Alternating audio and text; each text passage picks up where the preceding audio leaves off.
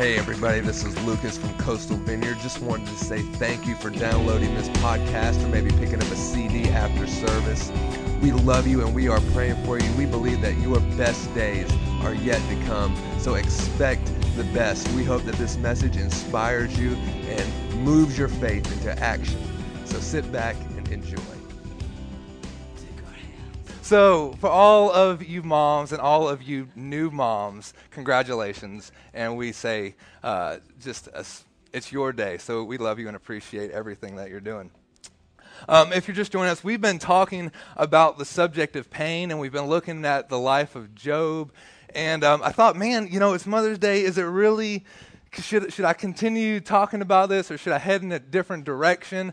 Um, but then I opened the Bible and I turned, and the very first mention of pain is in Genesis, Genesis 1, and it has to do with being a mom. Genesis 1, or 3, I'm sorry, Genesis 3 to the woman he said, I will greatly multiply your sorrow and your conception. In pain you shall bring forth children. You shall desire for your husband, and he shall rule over you. So from the very beginning, it's saying the first job of being a mom is there's going to be some pain involved. It's like, wow, from the very beginning, thanks. So I figured we would still talk about pain. And uh, being, I have so much experience in the uh, mother bearing process um, I thought it might be appropriate if I invite my wife to join with me this morning in our conversation about pain. So, Devin, new mom in the house. Little Kobe is seven months old. We actually have a few new moms in the house this morning, and so uh, congratulations. And, and, if you've noticed, too, Mr. Chris Stanley is not here. He is in Florida because uh, he, they are now grandparents because Lauren gave birth just a couple days ago to a little girl. And it's the season of girls. Everybody has girls. So I don't know what it is. You want it to sit far away. Well, sit let's sit close. Let's just sit close. I don't know how this is going to go this morning. This Seriously? is very scary. Really this area right here, I feel very scared. So bear with us. We're gonna we're gonna talk about pain, and, and even from the very beginning of Genesis and uh, being a mom. Now, I got to say that I think, from my point of view, I was the ultimate husband, you know, through the entire process. I mean, she's she's she's having the morning sickness. I'm running out at three o'clock in the morning. I'm getting pickles and ice cream. I'm getting you know cheeseburgers with you know sausage on them or something. You know everything she wants. I'm through the whole pregnancy process. I'm. I don't remember that. You don't remember I that. I don't remember that at all. I think if you left, you ate it and came back. That is a possibility. And see, with that, see, what I think women don't realize sometimes is men go through it too. They go through the process. So I put on a little bit of my baby weight. Baby weight. So it's like a couple ounces over here, and then. That's what he said to me one day, babe. I've got the baby weight, and he's like this. I'm like, there's no baby weight. We go through it together though. but that's kind of what we want to talk about this morning. It's just about pain and how we can go through it together. We've looked at the book of Job, and we've said that here, here's Job, and he's going through this amazing journey where he's suffered all kinds of loss. He's lost all of his possessions. He has lost his family. His children have been taken from him. And we find Job, and it says that he is sitting in a pile of trash. He has scabs all over his body, and he's just scrubbing himself with a piece of broken pottery just to get some relief. And all of a sudden, Job's friends show up. And at the very beginning, they are amazing friends. You want to know why they are amazing friends? Because the Bible says that they just sat with him. They just sat and they were silent. They just sat and were silent. Sometimes the best friends that we could have when we're going through pain, when we're going through something, suffering, is for them just to sit with us and be quiet. When Devin was in the hospital room, when she was giving birth to that baby, the best thing I could do was just stand there and let her squeeze my hand until there was no blood flowing from it. And then I was a good thing we were in the hospital. But it was a good thing. Sometimes we just sit and we're silent. And so we want to kind of move from that. So we're going to take it from a viewpoint of this morning of how we walk together with people. And so that's the first step is just sometimes just being there, just sitting with people when they're going through tragedy, when they're going through pain. And the next step is walking with them. So our great example of this from the Bible is um, in the book of Ruth and the story of Ruth and Naomi. And I think Ruth sets a perfect example for us of how to walk with somebody when they're going through suffering. So, um, if you don't know, there's a lady named Naomi, and she's just an average lady. She has a husband and she has two sons, and they're just living their everyday life. When all of a sudden a famine hits the land and people are starving, you know, people don't have food, don't have water, um, like a recession, you know, we can relate to that a little bit, I guess. But um, so they decide they're going to move to a foreign land. So she picks up with her husband and her two sons, and they move away to a land they're unfamiliar with. And then her husband dies. So she's left now in a foreign land with just her two sons. And then her two sons die. And I'm just trying to imagine this. I can't imagine first being in a place you're not familiar with, and then your husband dying, and then not just one child, but both of your children die as well. And so she decides she's going to journey back, and she has two daughter in laws with her that have lost their husbands. And she says, Go back to your family. Go and, and you know, you're free to do what you want to do. And one of them leaves and says, Yeah, you know, that's, that's easy. I'm going to go back to my family, of course. And the other says, no, and it says that Ruth clung to her and was there for her in that time, and she knew that she needed her. And Ruth actually means friendship. And I think Ruth set a perfect example of what it is to be a true friend. She put all her what she was going through aside. Ruth also lost a husband, but she put that aside and she said, I'm going to help you because you're in greater need than I'm in right now. And, and she could see the suffering and the pain and the bitterness that was starting to, to be in Naomi and decided that she was going to take that journey back with her with not knowing this new land that she was now going to go to. And she was there for Naomi through it all. So here are these two ladies, and one of them has uh, both of them really they have experienced this loss. They've she's lost her her husband, her sons. This other lady has lost her husband, and they're journeying back, and they get back to the city. And people begin to look and they say, "Oh, isn't this this woman that we knew, uh, Naomi?" And they begin to call her blessed, and they're talking to her and they're saying, "Welcome back. We're so glad that you're here." And she looks at them and she says, "Do not call me this. Don't call me blessed call me bitter.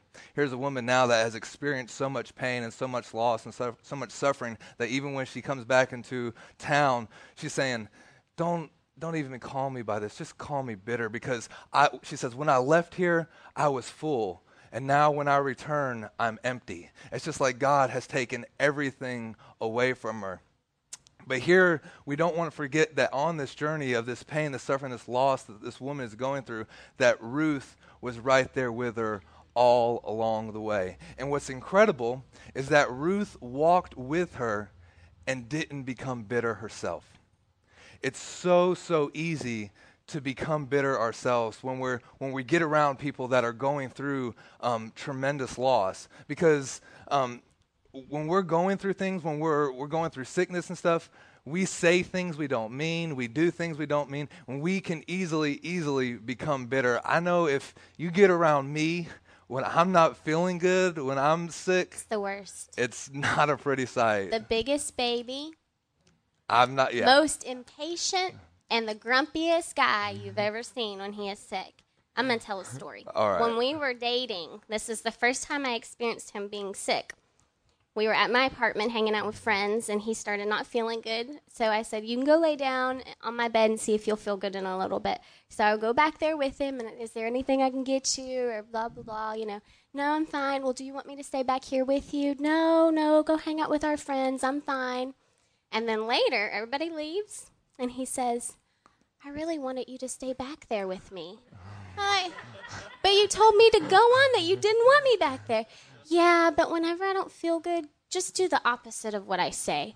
Like, so doesn't everybody know that rule? I mean, isn't that written somewhere? what he wants. And that's how sometimes when people are going through stuff, they don't even know what they want. They're so confused, they're so out of it, they could be in shock of what's going on in their lives. And we have to have that extra patience and that extra grace and mercy to give that people because they don't know what they don't know what they're doing. Yeah, and that, you know, it's one thing to say it; it's another thing to actually live this thing out and do it. Um, I got a phone call not too long ago from someone that, you know, they were in pain and they were in suffering, and then all of a sudden, for like the next 30 minutes on the phone, they just began to tell me how I was doing everything wrong and how what pretty much a bad person I was and all this thing. And, and, and I just kind of just sat there and just, yeah, I, I'm sorry.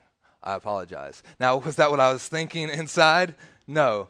But I knew that this person was hurting. I knew that they were saying things that they didn't mean. I knew that all of this was just coming out of this place of pain and suffering. And so just, just to sit there and just, okay, I, am sorry. I, I apologize if I've hurt you in that way. You know, just just let it all out. It's okay. So the thing is, when people are going through, we have to have an extra special measure of mercy for those people. We have to we have to give freely. You know, Jesus says, uh, "Freely I've given, freely you give too." You know, it, it's not just it's not just talking about money. It's talking about mercy and grace. He's gi- he's given it to me so many times when I haven't deserved it, and he's saying, "Lucas, I expect the same of you." I expect when people are saying these things about you, when they're hurting, or whatever, I expect you just to just take it sometimes, and just just to say, okay, just give them some grace, just give them some mercy. And I know that that's really easy to say. It's really hard to do. And here's what makes it even harder. It makes it even harder when you're dealing with someone that's going through pain and going through suffering, and yet they're pretending like everything is okay. They're pretending like they are on top of the world and you should be just like them. Because they've been going through this pain and this suffering for so long that no longer is it okay that they have to deal with it, but they want you to deal with it as well. And so they've made it their mission to spread the pain. And if you don't feel the way they're feeling, there must be something wrong with you. It's, it's the person that's the successful businessman that looks like he has it all together and yet is contemplating suicide. It's the quote religious person that goes to church every Sunday and prays all the right prayers and does all the right things, and yet on the inside is just crying out in pain and suffering. But that's not what they say. That's not the words that come out of their lips. The words that come out of their lips are often like Job's friends the words of judgment the words of hey well this is why you're going through what you've went through. This is why you're you're experiencing this because it has to be some kind of sin in your life. Because with them there's always an easy answer to everything and it always has to do with you. It always has to do with something you did. And the reality of the situation is god just doesn't work like that. There's things that we don't understand and there comes a point in time where we, we just need to sit and we just need to listen and we just need to have mercy and we just need to walk with people. And there are going to be those ones that try to pull us into their pain. I, am sure that as Naomi and Ruth were walking that journey, they were walking that long, dusty road back to town. Ruth had every opportunity to get bitter right along with Naomi. She had also lost her husband. She was a part of the famine as well, but she didn't she was able to walk with this person and not get bitter. That in itself is an amazing, amazing thing. Jesus was able to do it. Jesus looked down from heaven into humanity and he saw that there was this problem. He saw that we were trapped in sin and there was no way out. And he just didn't look down and say, well, this is why you did it and this is why. No, he entered into our story. He became part of our story and endured the cross and endured all of the lies that were told about him and everything that, that people said that this is how it be and jesus stood up against all of that. And there was much grace and there was much mercy. And it's amazing to me just that as we walk through this journey we've got to learn to live just like that to be able to walk with people in the hurting times of life, in the pains and the sorrows of life, and yet not get bitter. Yeah, there's um my old youth pastor used to say, "Hurt people hurt people." It's just what they know. They've been hurt, and so that's the reaction is to turn around and hurt people. And I was looking up what mercy meant, since that's what we need to do is extend mercy to those people. And it said that you're able to provide relief for their suffering. That's what mercy is, providing relief from suffering. And I thought that's perfect. That's that's our what we can do for that person. That's what mercy is, is providing relief from their suffering. I just thought that was really cool. Yeah. How we could be a part of people's story and yet still remain uh, in the loving arms of God is really amazing. Uh, you were going to share a story about how, uh, with me, and the. Poison. ivy. Yeah, why don't you share that one? Okay. So, talking about sharing in pain, Lucas, if you don't know, is highly allergic to poison ivy. Like super allergic. He can breathe it, and he's had it on his lungs before. That's Yeah. how yeah, Yeah. bad he's gotten So it like, before. don't give me poison ivy for my birthday, Right. please. You know, yeah. So, not not cool. Like, so I just so you know, Facebook update. Okay. I'm So sorry. he didn't know, or I didn't know that he had gotten his poison ivy. So I'm sitting there at night, cuddling and just loving on him, and, and that's what we do: love on people, right? When Yeah. they're hurting, and I didn't know he was hurting with poison ivy. And the next thing you know, I'm hurting with With poison, poison ivy. ivy, I got it. it easily spreads. shared the pain with him, and I understood what he was going through, the suffering. She understood exactly But- the pain. Uh, you know, on a more serious note with that, we've got to remember that the closer we are to the person that's going through the pain or the suffering, the more we're going to see that not so pretty side of them. You know, the, they can lash out at those closest to us. The husband, um, he's going to see that ugly side of me more than I would share it with you when I'm going through something. I'm going to lash out at him before I would lash out on you on something. And so we really have to remember to be patient, especially if you're that closest person to them. And don't take it so personal. They feel comfortable with you.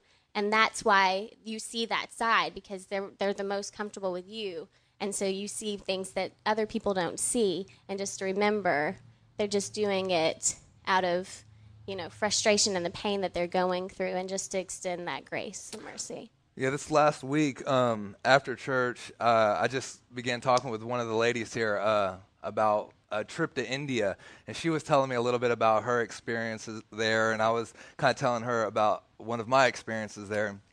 And it just got me kind of reminiscing about this moment I had when I was there at one point where I was working with this missionary. And I may have told y'all this story before, but please just kind of bear with me because for me it's a very special moment where we had been uh, going town to town or village to village, and I hadn't eaten for, uh, you know, maybe it might have been even a couple days, I'm not sure. We just got so busy. And uh, it wasn't like food was really widely available that part that we were at. And so we end up at this train station, and the missionary had called his uh, uh, brother or somebody, I'm not exactly sure, but he was going to meet us there at the train station, and he had some little jars of rice for us, so we were going to have dinner. And so we get there, and we're waiting, and I'm just starving. But as I'm looking around, uh, if you've ever been to a train station in India, it is one of the saddest places on the planet. I mean, there was there was seriously kids everywhere, and it wasn't just like. I mean, it, it was just like the picture of poverty. I mean, these kids have nothing, and they're in the train station and they're begging, and and, and I thought I was hungry. These kids were hungry. These kids were starving, and a lot of them were, were missing limbs. They had sores all over their bodies. And so I'm sitting there, and I'm just, my heart's just being broken. This is a moment that I'll never forget. And we get there, and the missionary finally shows up with the rice, and uh, I'm just, I'm just like, man, you know, there's no way I could eat this. I can't eat this rice with, with these kids right here. Um, but it's in this little Tupperware container, and I can't just give it to the kids because over there it's like this Tupperware container is very valuable. And so it's like, man, how can I give the rice to the kids? Well, the kids go and they have this piece of old newspaper and they, they lay the newspaper on the ground. I just kind of dump the rice on the newspaper. And next thing you know, there's, there's probably 15 kids at least just eating the rice off of this newspaper on the ground.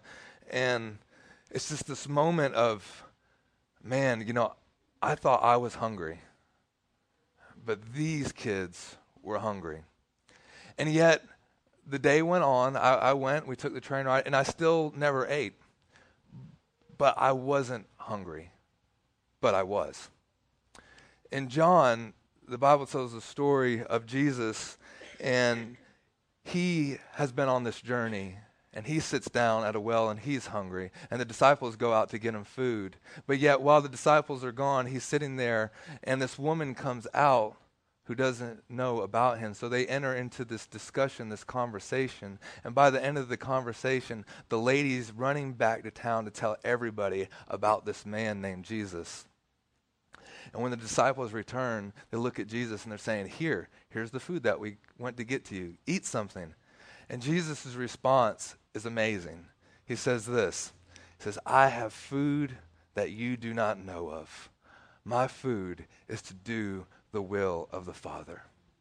And in that moment in India, I knew exactly what Jesus was talking about. I have food that you do not know of. Yeah, my stomach may still be hungry, but this will last forever we enter into people's story, we enter into people's pain, and we can do it and get better and not bitter. We can be like Jesus. There's a food that he has that we don't know of. All of creation is moving in this certain in direction of redemption it was lost in sin. And all in romans it says all of creation is crying out and waiting and wanting to get back to where it should be. All of us are moving in this area of redemption moving through the pain through the heartache through the loss. And yet we can do it and not get better. We could do it and get better. Here's a story i'm going to share says in a hospital, a little five year old boy was dying of lung cancer. His mother loved the Lord Jesus with all her heart, and painful as it was to watch her little boy suffering, she was right by his bed every day. One night, while she was gone home, there began to come sounds out of the room where the little boy was. He was saying, I hear the bells, I hear the bells, they're ringing. He said that through the night. And, and nurses thought very little of it. Next morning, the mother came, walked into the nurse's station, and asked, How's my boy? They said, Well, he's hallucinating. He keeps talking about hearing bells. It's probably the medication. She stopped and pointed her finger at the nurse and said, Now you listen to me. He is not hallucinating. He is not out of his head. I told my boy weeks ago that when the pain got so bad he couldn't breathe, when it got really bad that he was going up to heaven to be with the Lord Jesus. And I said, when it got really bad, he would look up in the corner of his room toward heaven and listen for the bells. They'd be ringing. They'd be ringing for him. She swept down the hall and turned into his room and saw her little boy. She picked him up and held him in her arms and rocked him. And he talked about the bells until they were just an echo. The mom entered her boy's story. There's another story that I heard just this week about um, uh, what used to happen to prisoners of war and how they would be tortured. And there's this one story about this man that was being tortured in this concentration camp, uh, I believe, and they would tie this rope around the guys and they would tie it around the back of their arms where they were like this, and then they would hoist them up from the ceiling and they would begin to bounce the men. So all of this pain and all the weight of their body would just bounce just minute after minute, hour after hour. And they were doing all this to get the men to do, do a couple things. One, they were getting them to renounce their belief in Christ and to renounce their country. And so they would do this to these men and time after time, the men at some point would eventually always break. They would break and they would renounce their faith in God and they would renounce their country. Well, this one particular man that went through this process, after he had gone through it and renounced, he found himself in his cell that night. And he was just in tears and he was crying and he was saying, God, I'm so sorry. I didn't want to renounce you. It's I, I, I feel so, he just felt all of this pain and hurt for what he had done because he, he didn't want to renounce Christ, but the pain was so intense that he was just bawling in tears when all of a sudden he began to hear this tap, tap, tap, tap, tap, tap. And then all of a sudden he recognized those taps were in a certain code. It was in Morse code. So he began to decipher the code. And what it was, was the man in the cell next to him. And the man in the cell next to him, through that Morse code, just began to encourage him and say, It's okay. I'm right here with you. I did it too, but it's okay. God forgives us, and He loves you. And he was telling him this and he was encouraging him through this Morse code. But then he said this he said, But don't forget, there's another man on the other side of the cell of you, too. And he's going through what you're going through. You tell him it's okay. They shared in each other's story, they shared in each other's pain. I have one more story, and this is the story of my mom. And if you don't know, I had a twin brother who, I'm sorry, I'm trying not to cry, had cancer. It's a very similar story to what I read. But she was strong, and she was there for him when he was throwing up, when he was so weak he couldn't tie his own shoes. And she set that example for me of how to be strong and how to be loving and there and walking through the pain. And I think mothers are such great example of that, of being there for others and loving and helping and walking through that. But we have to remember that there's always somebody watching, not just how we are ourselves, but how we treat others and especially how we treat others in their pain and their suffering. Are we really there for them like we say we are? Are we really supporting them? Are we really listening to their story and being compassionate and trying to help? Or are we just saying, oh, I'm so sorry about that? It's so easy to do that. We hear things, especially cancer. I mean, I bet everybody in here knows somebody or is related to somebody that's had cancer or, or knows of that. And it's so easy to get so used to that that we don't really enter in with them with what they're going through. It's so easy to come numb to those things, but we really have to make ourselves aware of what they're going through and try to enter into their story. Shakespeare wrote, I have suffered with those I saw suffer. Ecclesiastes says this, it'll be on the screen.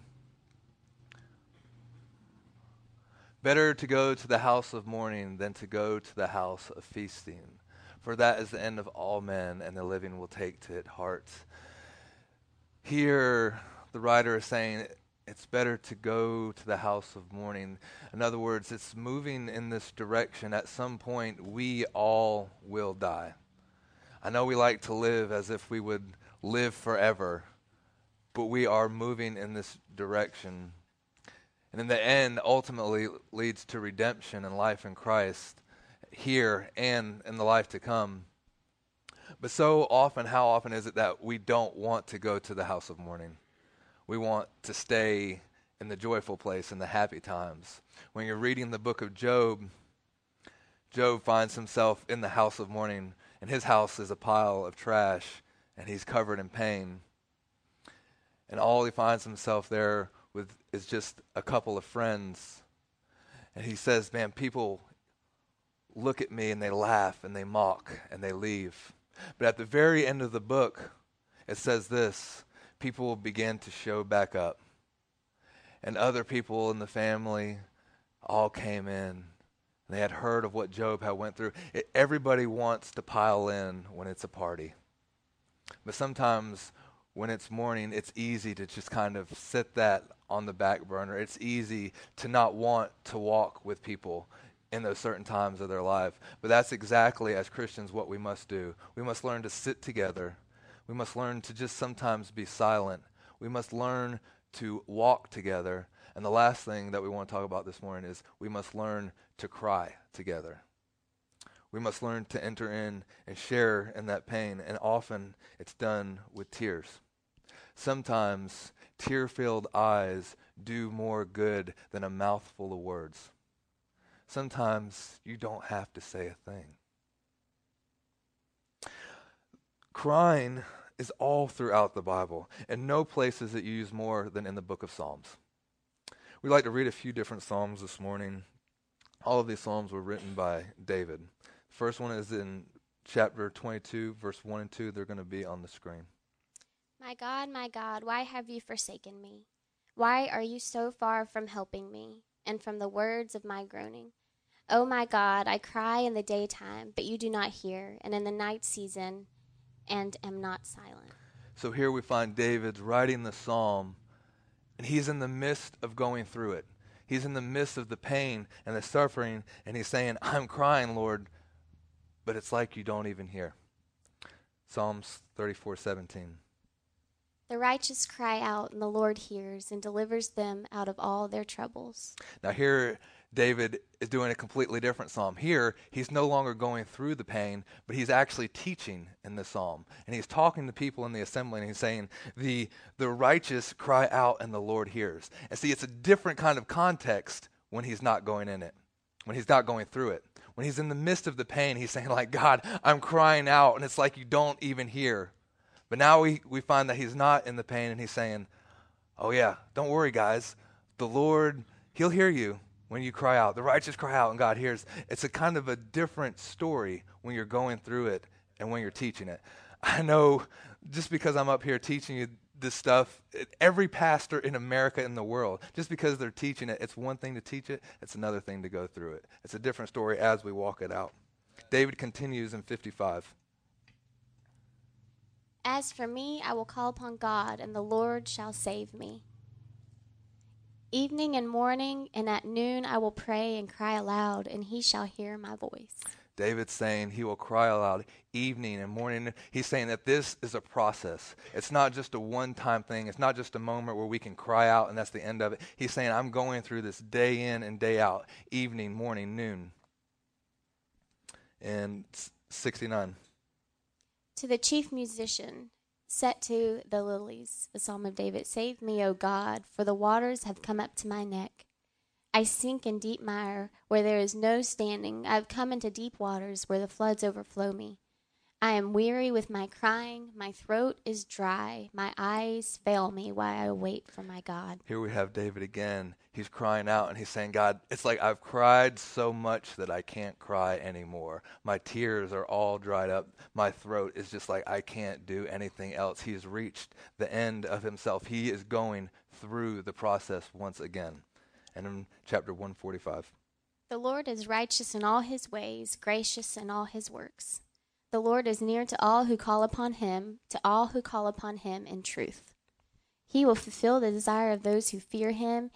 He will he also will hear their cry and save them. So here we have David again, and he's made it through the process. You see this journey that he's taken us on through the Psalms. There's ups and there's downs. There's there's times where he could say, Hey, when you cry out, God's gonna listen. And there's times where he's saying, When you cry out, it seems like he's not there. And he's saying, I do it day, morning, noon, night. I'm going through this thing. He said, I've done it for so long that I can't even do it anymore. Here's a man that's being brutally honest with God, and in front of everybody, he's saying, Look, this life is full of ups and downs. It's full of all these different moments. There's, there's pain one moment, there's joy the next, and then it comes again.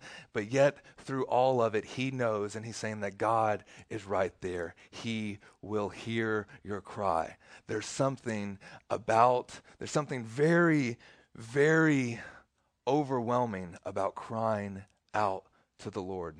Now, it's a medical fact that when babies begin to cry out, when they begin to cry out for their mom, that inside of the mother's body, inside of the mother's breast, actually begins to get gear up and get ready to nourish that child. That milk begins to get ready for that, that child that's crying out just from hearing the cry. Could it be that God works the same way? That when we cry out to Him, that everything inside of God gets ready and gets geared up to take care of his children? Could it be that when we cry out, God is right there, ready, and everything inside of him wants to nourish you. Now, there's an old, old tradition that says this when someone is in the house of mourning and you go to speak to them, you remain silent. You could not speak to them unless they spoke first. So in Job, when we begin to read the story and it says that his friends came and they sat and they remained silent, they remained silent because they were obeying the law of the land at that time. And his friends don't speak until after chapter 3 when it says, And Job broke the silence.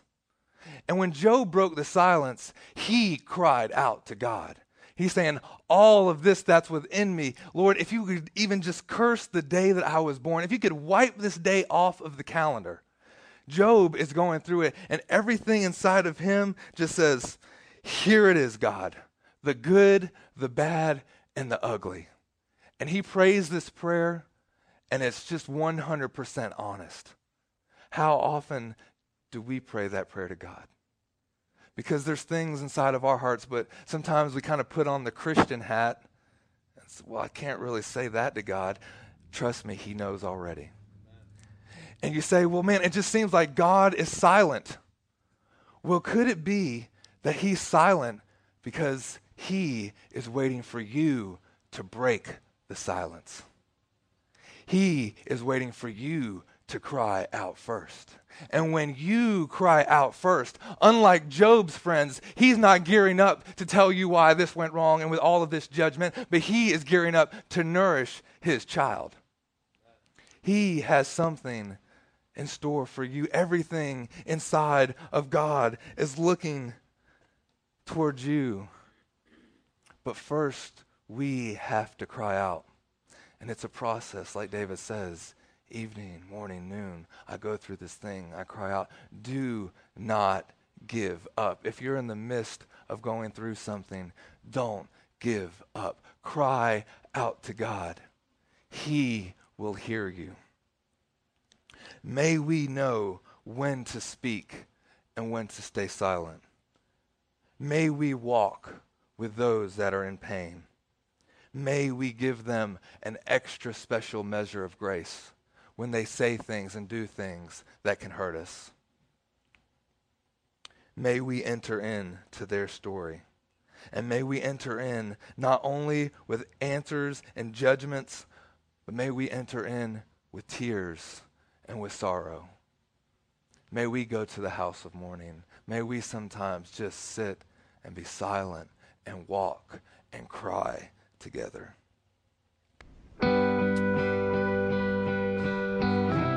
This has been a presentation of Coastal Vineyard Church, a community of faith, hope, and love. For more information on who we are and how you can support future podcasts, visit us on the web at www.coastalvineyard.org.